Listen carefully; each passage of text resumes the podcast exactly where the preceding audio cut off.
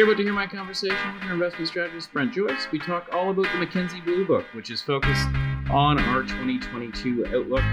Uh, we survey the asset classes and go around the globe to get his perspective on the best places to invest next year. I hope you enjoy. This podcast is for informational purposes only. Information relating to investment approaches or individual investments should not be construed as advice or endorsement. Listeners should seek professional advice for their situation.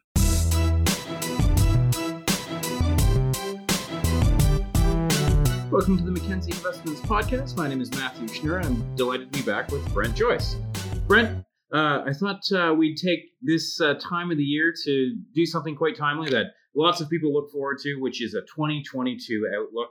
Uh, and I thought that maybe we could we could dive right into it, Brent. Uh, I know that uh, the primary um, thing on investors' minds for the past two years has obviously been the pandemic. Uh, barring some uh, some uh, new variants and that type of thing, it does feel like we're getting progressing at least in the the pandemic. Um, you know, what do you think about aftershocks uh, for the pandemic, and what does this mean for the? And do you see the pandemic abating in 2022? Yeah, thanks, Matt. It's great to be here again. We did just finish uh, the finishing touches on our 2022 Outlook document. It's uh, been affectionately coined the Blue Book this year. Uh, it's a collaboration between myself and uh, members of the Global Investment Committee, and then we we had um, nine uh, investment boutiques uh, with 11 uh, investment managers contribute to the construction of the outlook as well. So it's quite quite a robust document, and uh, happy to walk you through it. The title of it, as you keyed in on, is "Pandemic Aftershocks: so Challenging, Not Insurmountable." And when we first started putting our heads toward this, you know, seven eight weeks ago, uh, the sky was looking a little brighter than today with uh, variants of concern and, and Omicron. Uh, so it's not that we didn't contemplate uh, the disease for sure. It's in a nutshell, you know, it's impossible to predict the future course for the disease. Um, but the aftershocks is something that we do think we have a greater understanding of, of them because these are already being witnessed. It's the ripple effects from you know the major disruption to the global economy. It's the monetary and fiscal response that we've witnessed, and these are in our opinion, going to be as large as COVID itself as we move into 2022. The, the ripple effects for capital markets, for sure. Uh, you know, hopefully, if the disease abates, which uh, you know we all hope for sure, then it's these aftershocks that will move to be the larger driver of capital markets in 2022. And our view on the disease in general is that as you know, for sure, there's a risk and outbreaks remain, but we think that the world is much better equipped to handle outbreaks. We've got highly effective vaccines. We've got an expanding range of therapeutics. Right. Um, and each successive um, outbreak of the variant, should we have them, tends to now be looking at a, a smaller diminishing reaction, at least from capital markets. The fear of the unknown is greatly diminished. Uh, markets for sure are going to have to reprice the timing of a reopening, perhaps, depending on how severe uh, a variance impact might be. But if the economy stumbles, we now know what fiscal and monetary authorities are prepared to do in response.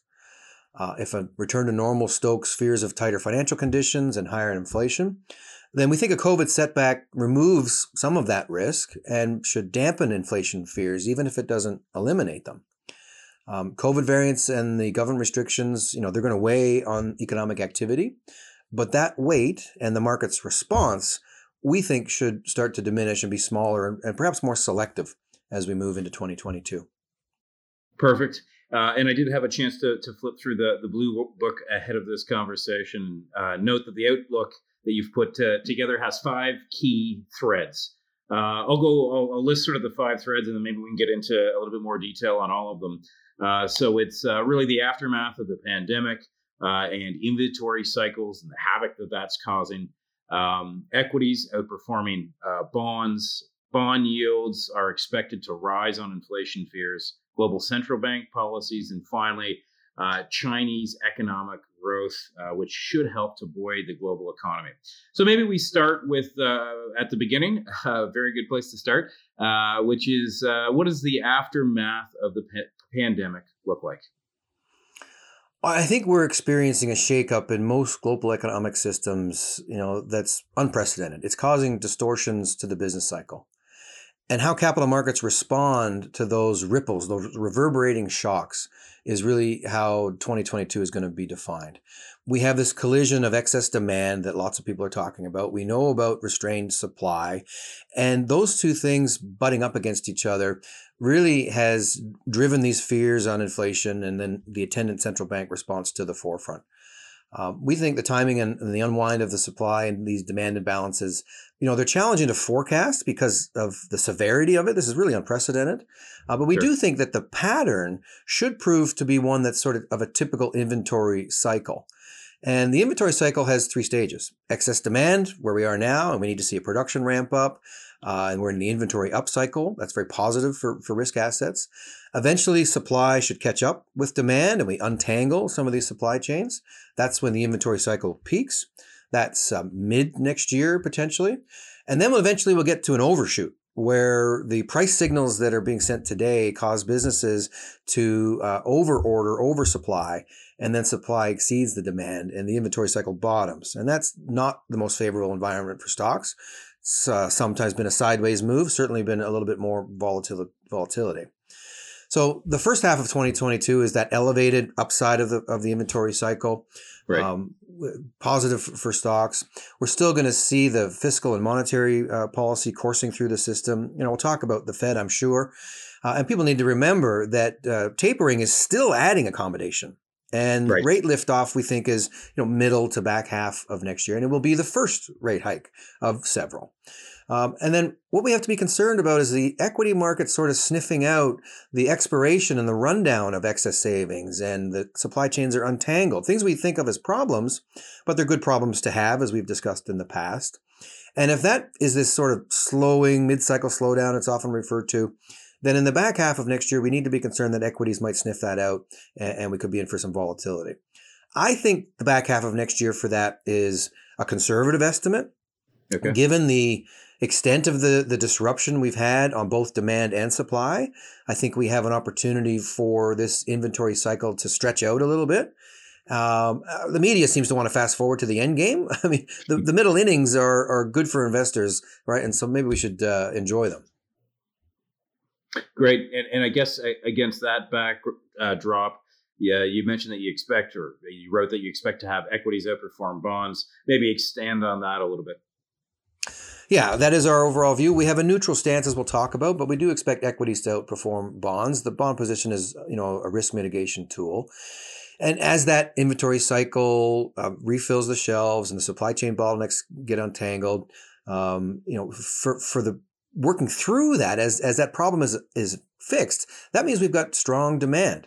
Um, and restocking the inventory cycle means that the factories are humming. And that's one of several factors that contribute to very solid expectations for global GDP growth. And it's very hard to be overly negative against that very strong backdrop of global GDP growth. It, economic growth is the fertile soil from which corporate earnings right, grow. And so corporate earnings are the lifeblood of share prices, and we see that backdrop as very supportive. Monetary policy just beginning to tighten. You know, fiscal spending, um, it's expected to flow. And we hear about fiscal cliff, and that's true. We won't see as much uh, government spending in the economy as we did at the height of, of combating COVID and all these transfers. Of course, of course not. Right? And, and certainly we hope that's not the case because it means the disease has taken a real turn for the worst.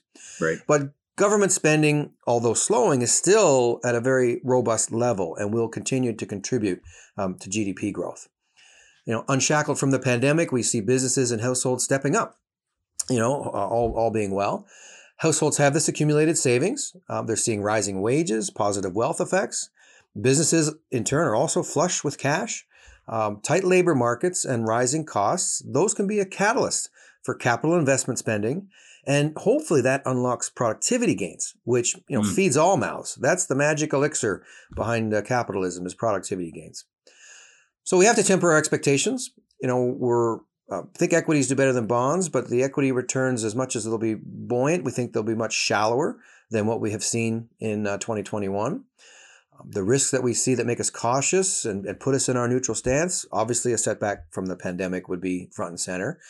Right. We might be wrong on inflation. Inflation could be more persistent and cause central banks to have to engage in tighter policy than they otherwise would want to.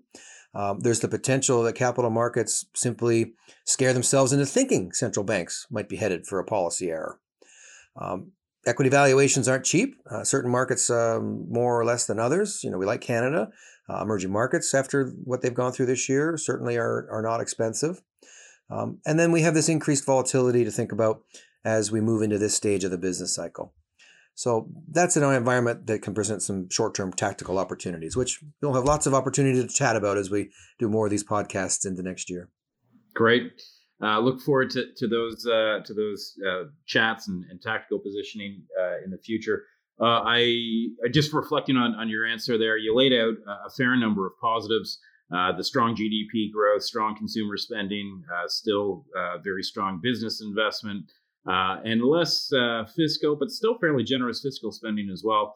Um, two other themes that you touched on, but maybe we can expand on them a little bit uh, which is uh, inflation and then the central bank reaction function to that infl- inflation uh, that have to be a little bit less positive that you sort of indicated to, to the overall outlook. Yeah, those are our two concerns. Uh, and, and COVID setback that we've, we've discussed as the major risks. Right. You know, on inflation, I think it's helpful to maybe level set on a few definitions. Perfect. We have, you know, the demand pull for inflation, we have the cost push side of inflation, and we have base effects to consider. So demand pull inflation is just a surge in demand. Um, this type of inflation markets can deal with. It is a sign of the good times. Uh, you know, it includes wage growth that fuels further consumption. The key for us as investors is our businesses participating in that inflation pass through to the extent that they can keep, you know, all important corporate earnings protected. Um, cost push, that's the you know more negative uh, side of it. These are the supply constraints, uh, supply chains, right. tight labor markets. Um, and we think that you know businesses are on this planet to fix those problems. And if getting labor or stepping up and having to pay more for labor, uh, we have to be mindful of that as it relates to earnings. But we do see that that can be offset somewhat with you know technological adoption, um, you know, and automation that's coming through. But the last one that you know Chair Powell has pointed to. Um, uh, the Bank of Canada has pointed to uh, are this persistent versus a, a step up in prices. And we see inflation resetting to a higher level than the 10 years that we've been through prior to the pandemic where it was exceptionally low.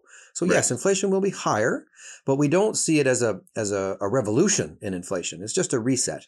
And so something that starts with a two at the end of uh, next year is certainly uh, the central, the, Canadian central bank's expectation, and even the, the Fed sees inflation coming down the other side of the mountain. And the U.S. is the economy that's experiencing the most inflation at the moment. So we think that the media and the uh, the zeitgeist in the in the uh, marketplace today is really uh, quite inflamed about inflation, and that those fears, at least, inflation may not have peaked yet, but the fear of it certainly we think is near uh, or at the peak. You know, the number of stories we see in the media around inflation has skyrocketed. Politicians sure. are railing over inflation and striking special committees these are all markers of, of a, a topic that has uh, largely well been priced in by markets. And yesterday's market response to the Fed's um, tightening uh, is, is, pretty in, indicative of that. If you think about five or six months from now, yes. we should be in an environment where inflation is, is coming down off of those base effects. The demand pull won't be as strong. We will have spent some of that savings that's accumulated, um, and we will have hopefully untangled the supply chain. So all of what is you know punching the headlines today is poised to be less poignant five to six months from now. And that should correspond quite conveniently to the timing next year when central banks have indicated they will be thinking about or, in fact, starting to raise rates. And so the pressure on them from markets, politicians, uh, media, the public to do something about inflation won't be nearly as great uh, when inflation is going higher and higher and higher as it is today. We should be at least looking at a couple of three months where inflation has started to cool off. And as fast as it's ramped up, we think that it can roll down uh, at a pretty brisk pace next year as well. Interesting. I mean, I, I, think that what goes with inflation is obviously the central bank reaction function to it, uh, with uh, lots of commentators worried about a policy error. Uh, what do you foresee from various central banks uh, around the world? Yeah, this is the one risk that you know us, um, Dustin Reid, who's been on this podcast, he and I've chatted about it at length this week, and, and the Global Investment Committee has chatted about it as being one of the, the major ones. And it is this notion that we're wrong on inflation and the Fed is wrong on inflation and it is more persistent than we than we think. Uh, we're not putting a zero probability on that. We just don't think that that's our base case. And then yeah, then you have this typical response to inflation that the central bank would be almost forced to invoke. Um, and that's certainly something equity and risk assets are going to bark at if they see, right. uh, you know, the notion that you have to have a 50 basis point hike at some point next year, and we're looking at uh, a steeper path for for tightening. Um, I think there's some special considerations that we need to be mindful of, not the least of which is this expanded purview that central banks are being asked to commit to these days. It's not just the unemployment rate, it's the quality of, of unemployment, uh, it's mm-hmm. the participation rate. So there are uh, labor market metrics that are not as strong as just the, uh, the job creation and the unemployment rate we still have a fragile economy in this post-pandemic uh, world. If we get there into a post-pandemic world, we've got behaviors that have, have been shifted and adjusted that we need to understand. And then obviously the debt. So rise, raising borrowing costs and, and increasing interest rates is going to have obviously an immediate impact on debt servicing. And the amount of debt that has been strapped on by businesses and consumers and governments um, is vastly different than it was three years ago. And then we had the financial crisis, so it's different than it was 15 years ago. And the sensitivity to the economy to rate increases, I think, is an open question. And central banks will be cautious, I think, to administer some some medicine and then see how the patient reacts. Um, they've, they've been very, very good at making markets accustomed to this data dependency. And so I don't think we should lose sight of that. Great. Um, and maybe just to extend that a little bit, uh, you referenced the recent announcement from the Fed, uh, who's going to uh, uh double the pace of tapering, more rate hikes coming soon. How does that play into your forecast when you when you're uh, making it uh, for next year? Yeah, it, it, it is what we expect, right? You cannot ignore the level of inflation in the US and the extent to which the labor market is healing quite rapidly. So the Fed, every central bank, uh, but the Fed is in the hot seat as the central bank to the world, quite frankly, sure. um, has to really stick the landing here and, and to thread the needle and they did that beautifully yesterday. Jerome Powell is is um, shaping up to be a pretty good communicator uh, with this forward guidance. I think markets have also become more accustomed to understanding what forward guidance uh, means, and so they need to hit this sort of Goldilocks zone. And I, I hate to use that word, but it, it is this not too hot, uh, not too cold. They don't want to. Markets don't want to see the Fed asleep at the wheel, and so they demonstrated that yesterday. They said to, to folks, listen, we are going to deliver on expectations. We are not blind and oblivious to what's happening on the ground.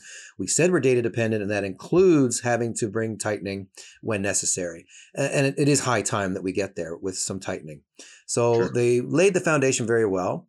The fact that the early going here on markets is cheering that reaction. Both the bond and the equity market are are little change to positive on that news. Mm-hmm. Is you know corroboration, validation for the Fed that uh, the market thinks they are able to get it right, and that's where you know this. Uh, reasonable outcome, this balanced outcome into next year, where policy starts to get normalized against a very strong backdrop, that isn't something that investors should be frightened with. Uh, the stock market clearly isn't frightened by it, um, but there's still room along the way for a misstep. Uh, and data dependent means we got to watch the data, and we'll know more on Omicron in three weeks, and we'll know twice as much in six weeks, and we'll certainly right. know more about inflation as the next uh, couple three months unfold. Great. Uh, just uh, circling back to those five key themes. Uh, the, the the other one that we haven't talked about is China. Uh, you identify China as playing a key role in 2022. How do you see it playing out? Yeah, this is where in the back half of next year, if we have exhausted the savings to some extent and the supply chains are fixed and the inventory cycle starts to head down the other side and equity markets uh, get a bit uh, uh, antsy about that, they'll be seeking for a new catalyst, a new narrative. And a stimulus that's injected into China and a stronger than expected today, at least, Chinese economy uh, is one that we felt was possible in 2022. And developments just early in December here have really helped us to, to, to uh, solidify that view. Um, you know, the economic cycle in, in China is asynchronous with the rest of the world, and that's a positive for us as asset allocators. Sure. Um, our, our view that China will, will enter into an upcycle, the reason it's strengthened is we had this reserve required reserve ratio cut last week by the, the People's Bank of China, uh, triple R uh, cut, if you will. That in the past has been a signal of a new easing cycle. But on top of that, you know, the easing cycle that it that it could come next year was further echoed by a change in the language from the annual Politburo meeting and what they call the Central Economic Work Conference that happens every December. And the message being sent um, just early in December was a clear policy pivot from regular regulatory tightening, which is what we've seen this year, to one supporting growth. Hmm. And the key word that they've identified in the document is stability. The document mentions it 25 times uh, versus 13 times in last year's statement. Okay. Um, so, in the pursuit of stability, these regulatory reforms, you know, climate goals, and the deleveraging we've seen in the real estate sector, um, they look like they're going to have to be flexible alongside growth. Um, furthermore, you know, the language uh, praised uh, private enterprise and capital versus last year, the messaging was very anti-monopoly, um, curbing the disorderly expansion of capital. So all of this sets the stage for 2021 to be, uh, sorry, for 2022 to be a, um, a step back from the regulatory tightening and from the monetary uh, financial conditions tightening that has been part of this year's story. Uh, they've also recognized that maybe they've gone too far. And so we do think China's credit cycle is poised for an upturn. It, it's at a bottoming now after 12 months of tightening, so it's set to go. You put that on top of next year being a uh, leadership review at the end of the year and a plenum year every five years. Those are often catalysts for stimulus. So the, the, the markers and the signals are all pointing in the same direction. I don't think that this is going to be the end of regulation um, in, in China, but we're maybe over the peak in terms of tightening. And then for sure, they're looking to have uh, a more balanced approach between growth and, and what was taking place this year. Perfect. Uh, why don't we turn now to more specific recommendations in the uh, in the outlook, uh, and just to circle back to sort of the broader fixed income equity uh, uh, breakdown. I see that it's neutral fixed income versus equity. Why is that? I mean, we've gone through a, a, um, a fair amount on your views on equities being a little bit more positive and, and worry about fixed income. So why neutral? Yeah, we are constructive on the outlook for equities, but we do think that there are enough risks and the tail impact, if you will, of some of those risks, if they go sideways, uh, are, are high enough that it warrants a neutral stance. You put onto that that equity valuations are not cheap, right? They're elevated. Um, equities are going to have to deal with some downward pressure on margins potentially from rising costs, some downward pressure on multiples from rising bond yields. Um, and, and, so that's some of the stuff that makes us uh, uh, neutral. So earnings growth normalizes back to single digit levels. That's, um, you know, equity markets, I think that remain buoyant, but obviously a shallower trajectory. And we do expect bond yields to rise, you know, mildly in 2022. Um, the move higher this year certainly has gone part of the way to do that, but I think some further upward adjustment remains. Um, so we'll keep duration short for now. Uh, but we see yields eventually being restrained by this you know massive amount of uh, global debt that is out there and the fact that we think central banks are going to take um, a fairly light touch. They're going to they're going to tap on the brakes but not slam on the brakes and that's mm. a lot of what came out of yesterday right? Do do more sooner so you don't have to do or do less sooner so that you don't have to do more later in terms of, of tightening. So an environment where equity gains flatten out uh, we see an uptick in volatility. There's going to be the recession scares and the stagflation scares. Those are going to swirl from time to time. We think those will remain just fears, that they won't actually materialize, but there'll okay. be volatility from that.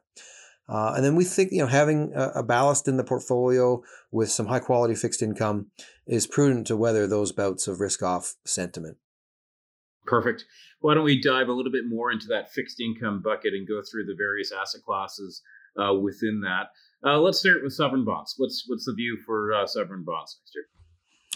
Yeah, we're most underweight in the sovereign uh, bond category. We do think yields move higher. Central banks take per asset purchases and, and raise overnight rates.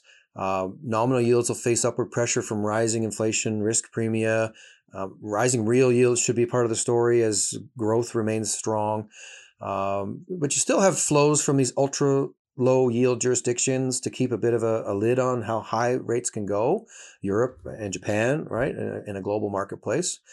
And these are the highest quality credit that's that's out there. They are right. a very good hedge against these short-term bouts of risk-off sentiment, uh, and so we think some exposure is warranted, albeit it's underweight.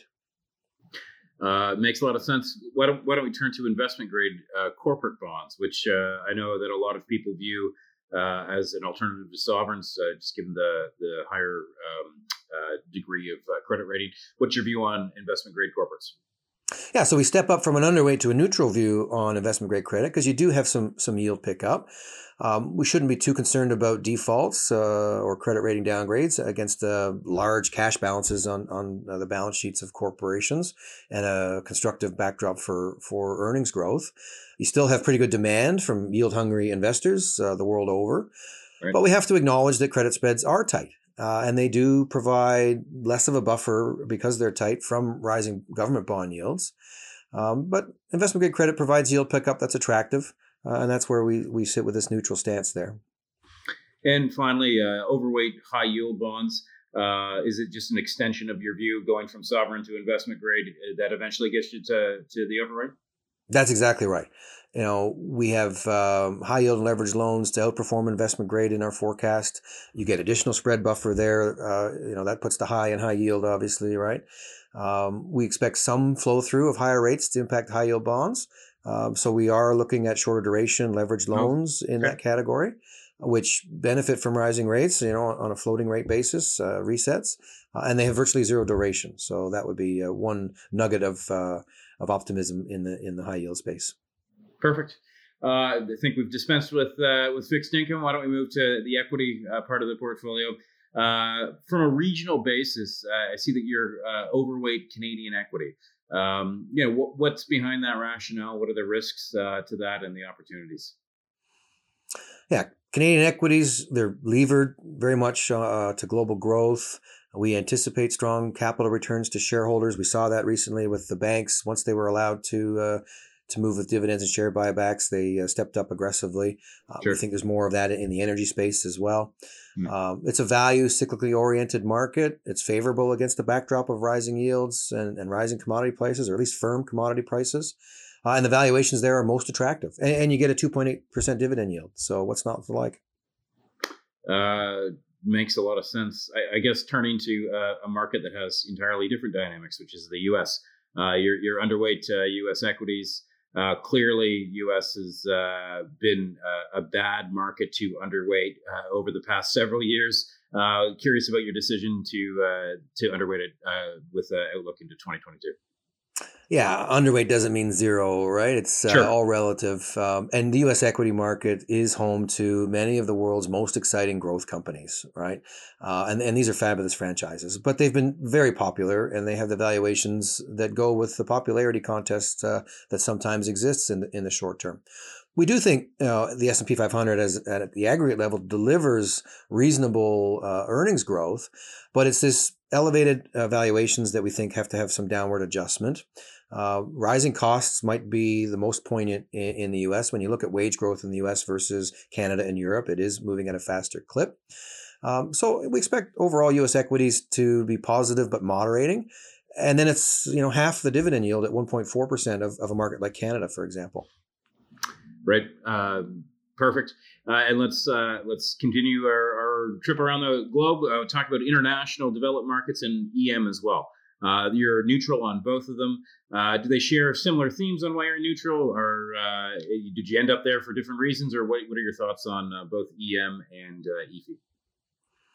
No, similar um, thought process uh, to get to the neutral for both of them because they're similar in many respects. Both markets are more sensitive to Chinese economic growth, including you know developed Europe uh, mm. is pretty sensitive to to the Chinese economy. Uh, a lot of an export uh, footprint there, right? And you know, in the international developed market space, Europe, Japan, we still have similar to Canada. You've got more of a value, cyclical. Uh, there's a good industrial uh, segment there. Um, global trade oriented exposure should perform well against the backdrop of, of a solid uh, global economic uh, uh, economy. Um, you know, financial conditions in Europe and Japan remain easier than North America. You know, the ECB may raise rates a little, uh, probably nothing from Japan. Uh, valuations are moderate there, and uh, and the index you know pumps out a three percent dividend yield if you look at the the EAFE index. Um, that's an area where I, I, could see us perhaps becoming a little more constructive uh, in the back half of next year. Okay. And then similar comments for emerging markets. You know, they're levered to a global expansion scenario. Uh, we're on watch for some of the headwinds that were this year uh, turning into tailwinds. Chinese growth stabilizing or perhaps improving in the latter half of next year with this potential for stimulus, um, tempering of that regulatory reform. And you know the weak performance this year does leave them uh, cheaper than, than other markets, and that's tough to find uh, in a year when we've sure. had such strong results across uh, the board. EM stands out as uh, as a bit contrarian. Well, Brent, uh, I think we've uh, thoroughly gone through the different components around the globe, looking at the macro.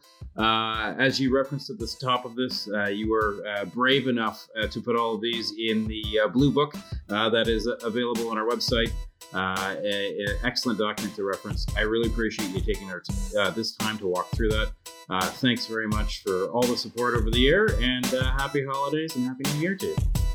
Yes, thank you. Same to you. Same to our, our audience. All the best for the holidays and happy investing in 2022. And we'll look forward to talking to you in January. Thanks, Brent.